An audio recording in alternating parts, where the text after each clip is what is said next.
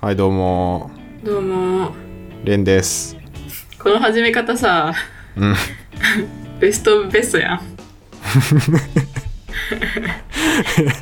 ちょっと意識入っちゃうねやっぱりい影響されてるなや影響ちょっとされてるな自然にやってるからなそう最近作ったベスト料理話していいあどうぞあの最近卵料理をよく作るんだけどうんなんか今までゆで卵とか半熟卵とか結構頑張って時間調整しなきゃいけないもんだと思ってたけどうんうんうんその電子レンジを使うと結構自由自在みたいなうんのをさ、まあ、最初エマに教えてもらった気がするんだけどまあそれを最近よくやってて時間調整必要じゃないでも電子レンジでもうんでもなんか時間調整したらさゆで卵とか茹でるよりもめっちゃ早くできんじゃんああまあ確かに効率はいいよね超効率的だなと思って、うんうんうんやっぱ最強の調理器具だなって思って電子レンジが確かにあの電子レンジってうん茹でるというか、まあ、普通にラップかけてあの、温めると普通に鍋とかで茹でると栄養素がこう水に溶け出して抜けちゃうものとかも栄養素が溶け出なかったりするからあ栄養的にもうまみ的にも電子レンジ使った方がいいやつとかもあるよね。トウモロコシとかーなるほどね結構ねあの、うんうん、あの電子レンジ使った方が美味しい。トウモロコシやったことないな電子レンジでうん、トウモロコシをね5分ぐらい温めてうんうんでそれの後に塩水につけるとすごいね美味しい、なるほどうん、じゃあ今日はそれでちょっと雑談に見せかけた科学者の話を今からしますはいえっと今日したい科学者がこれ多分ね知らないと思うんだけどうんうパーシー・スペンサーさんっていう人ですーんなんかパ行が多いねパーシー・スペンサーパ行2つしかない パ行と作業が多いパサパサみたいなあパーそうだね確かにパサパサみたいだねうんそうこの人はね、まあ一言で言うと電子レンジ作った人なんだよねおおそうこの今我々の生活を支えている電子レンジそうだねそうこれを作ったのがこのスペンサーさんなんだけどちょっとこの人、まあ、結構面白いからちょっと話してみようかなって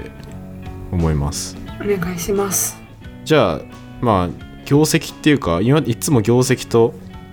あの生涯話してるけど、まあ、業績はもうレンジを作ったっていうところなんで、どんな人だったのかっていうのに早速入るんだけどうん生きてた時代としては1894年から1970年まで生きてた人であ結構最近まで生きてたんだねそう結構最近でこの人はアメリカの技術者発明家って呼ばれてて学歴としてはもう中学校すら卒業してない人なんだけどへえそう12歳ぐらいからその工場とかで働いててっていうのも当時もう戦争の時代だったからうんうんそう要はもう結構第二次世界大戦とか真っ盛りみたいなうーん時期だったりするんだけどうんうんうんその実際にスペンサーさんがめっちゃ働いてた時っていうのは。うんうんうんうん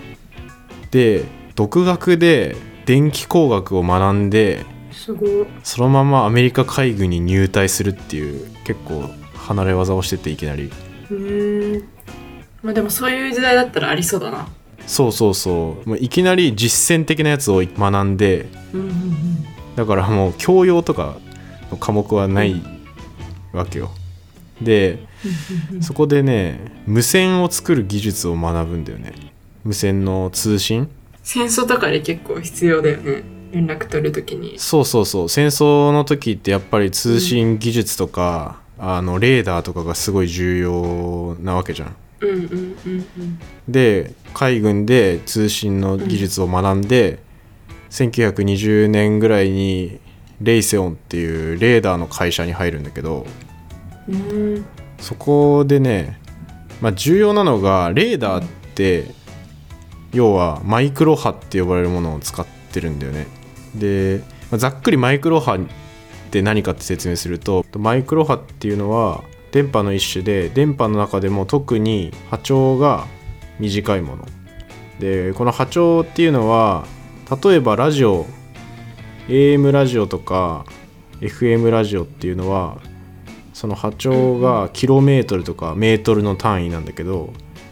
マイクロ波っていうのはミリメートルとかセンチメートルみたいなすごいちっちゃい単位うんうんっていう電波のことをマイクロ波って言っててで、スマホとかテレビとかはこのマイクロ波を使って通信してるうんでそのマイクロ波をじゃあどうやって出すのかっていうのが重要なところでこのねマイクロ波を発生する装置のことをねマグネトロンっていうんだよねマグネトロンかっこいいマグネトロン結構かっこいい名前なんだけどこのマグネトロンっていうのはそこ原理結構むずいんだけど、うん要はなんか真空管みたいなやつに陰極と陽極の棒と筒みたいなのがあって、でそこを電子がぐるぐる回ってマイクロ波が出てくるみたいな、まあ、簡単に言うざっくり言うとそういう感じうんの、まあ、システムみたいな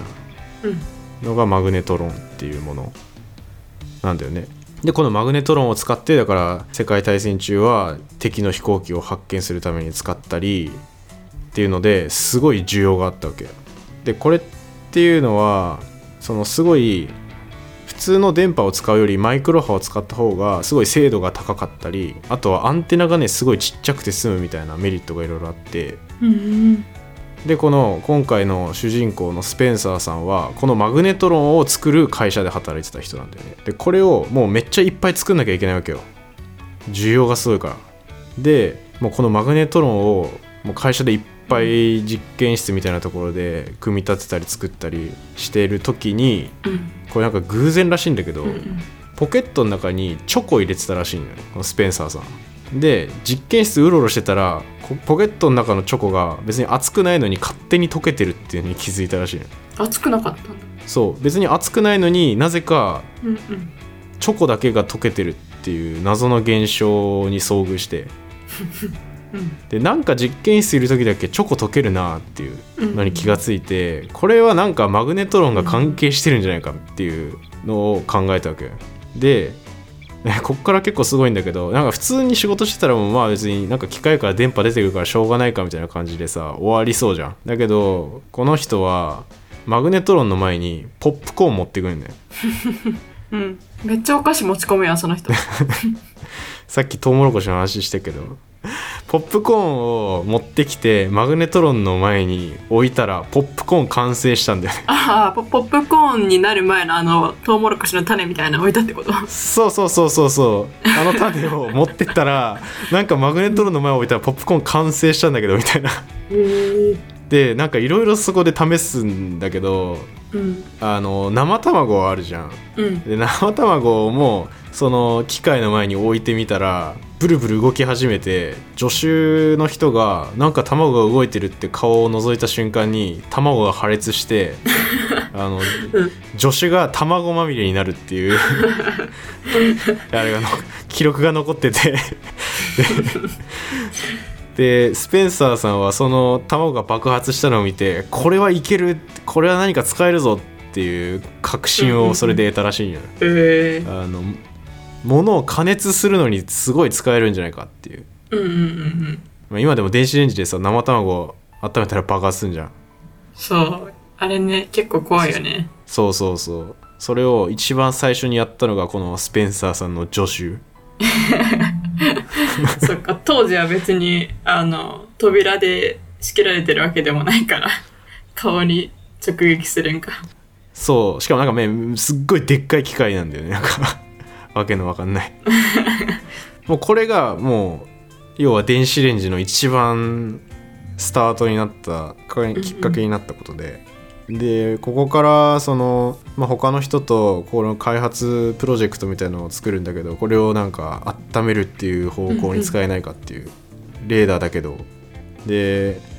このスピーディーウィーニーっていう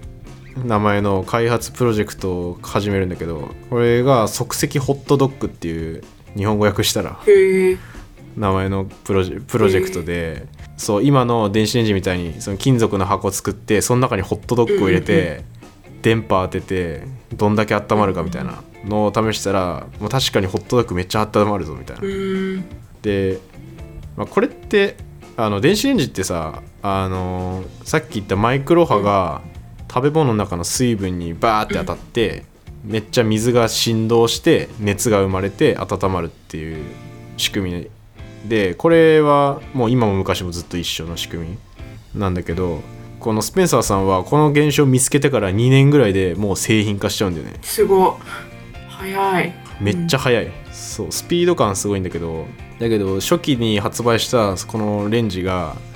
あの高さが2メートルぐらいあってえー 重さが340キロある人入れんじゃんそう人入るこれ誰が使うんだみたいなサイズしてて 怖いでなんかすっごい大きいレストランとかではこれ使われてたらしいんだよね当時えー使いにくそそうもうめっちゃ場所取るじゃんううんうんうんっていうのででそこから数十年かけて、あのー小型化していって今の電子レンジになってるってういう、ーんまあ、これ電子レンジの起源がこのレーダーっていうところにあったっていうね、これなかなかすごい話だようんうんね、よく見つけたなっていうそうだね、うんもしスペンサーさんいなかったらもしかしたら今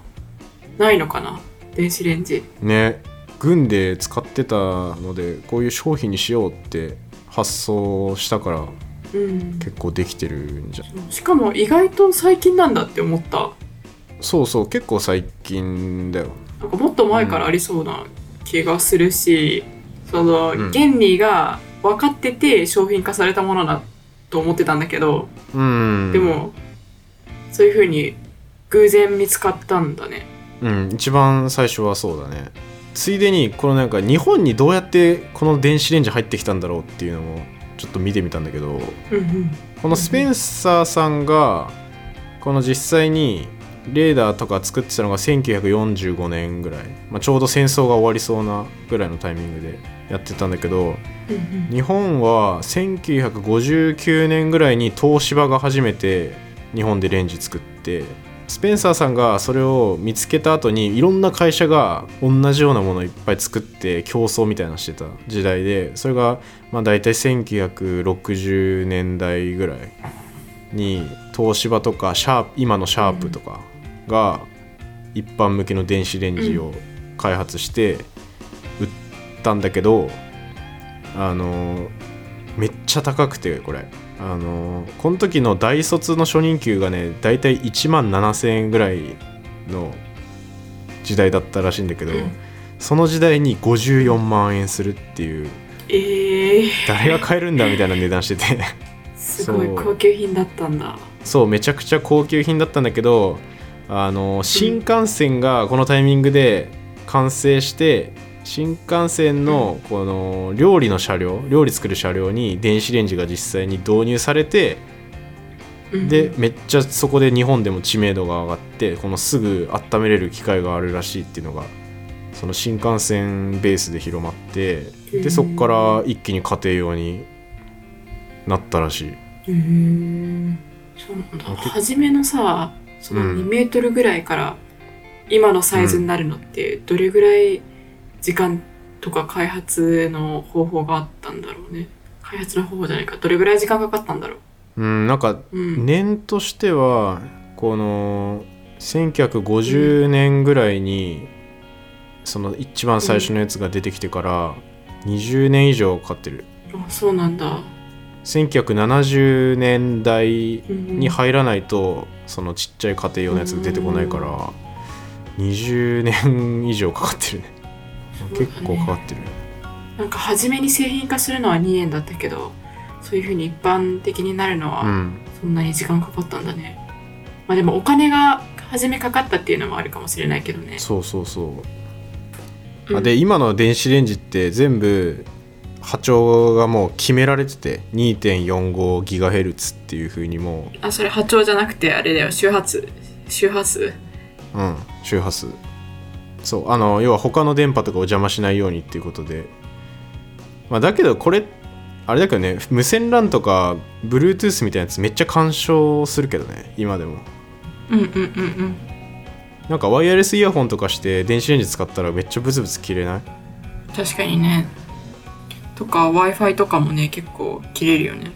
そうそうそれはもうマイクロ波とマイクロ波が干渉しちゃってるっていうことだねなんかさ電子レンジのうさ、ん蓋蓋っていうか扉になんかいろいろさ、うんこうよく見たら点々みたいなのついてんじゃん点々あー扉そう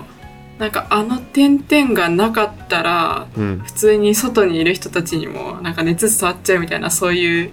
話聞いたことあるそういう話すなかと思ってたえー、それ俺知らんわ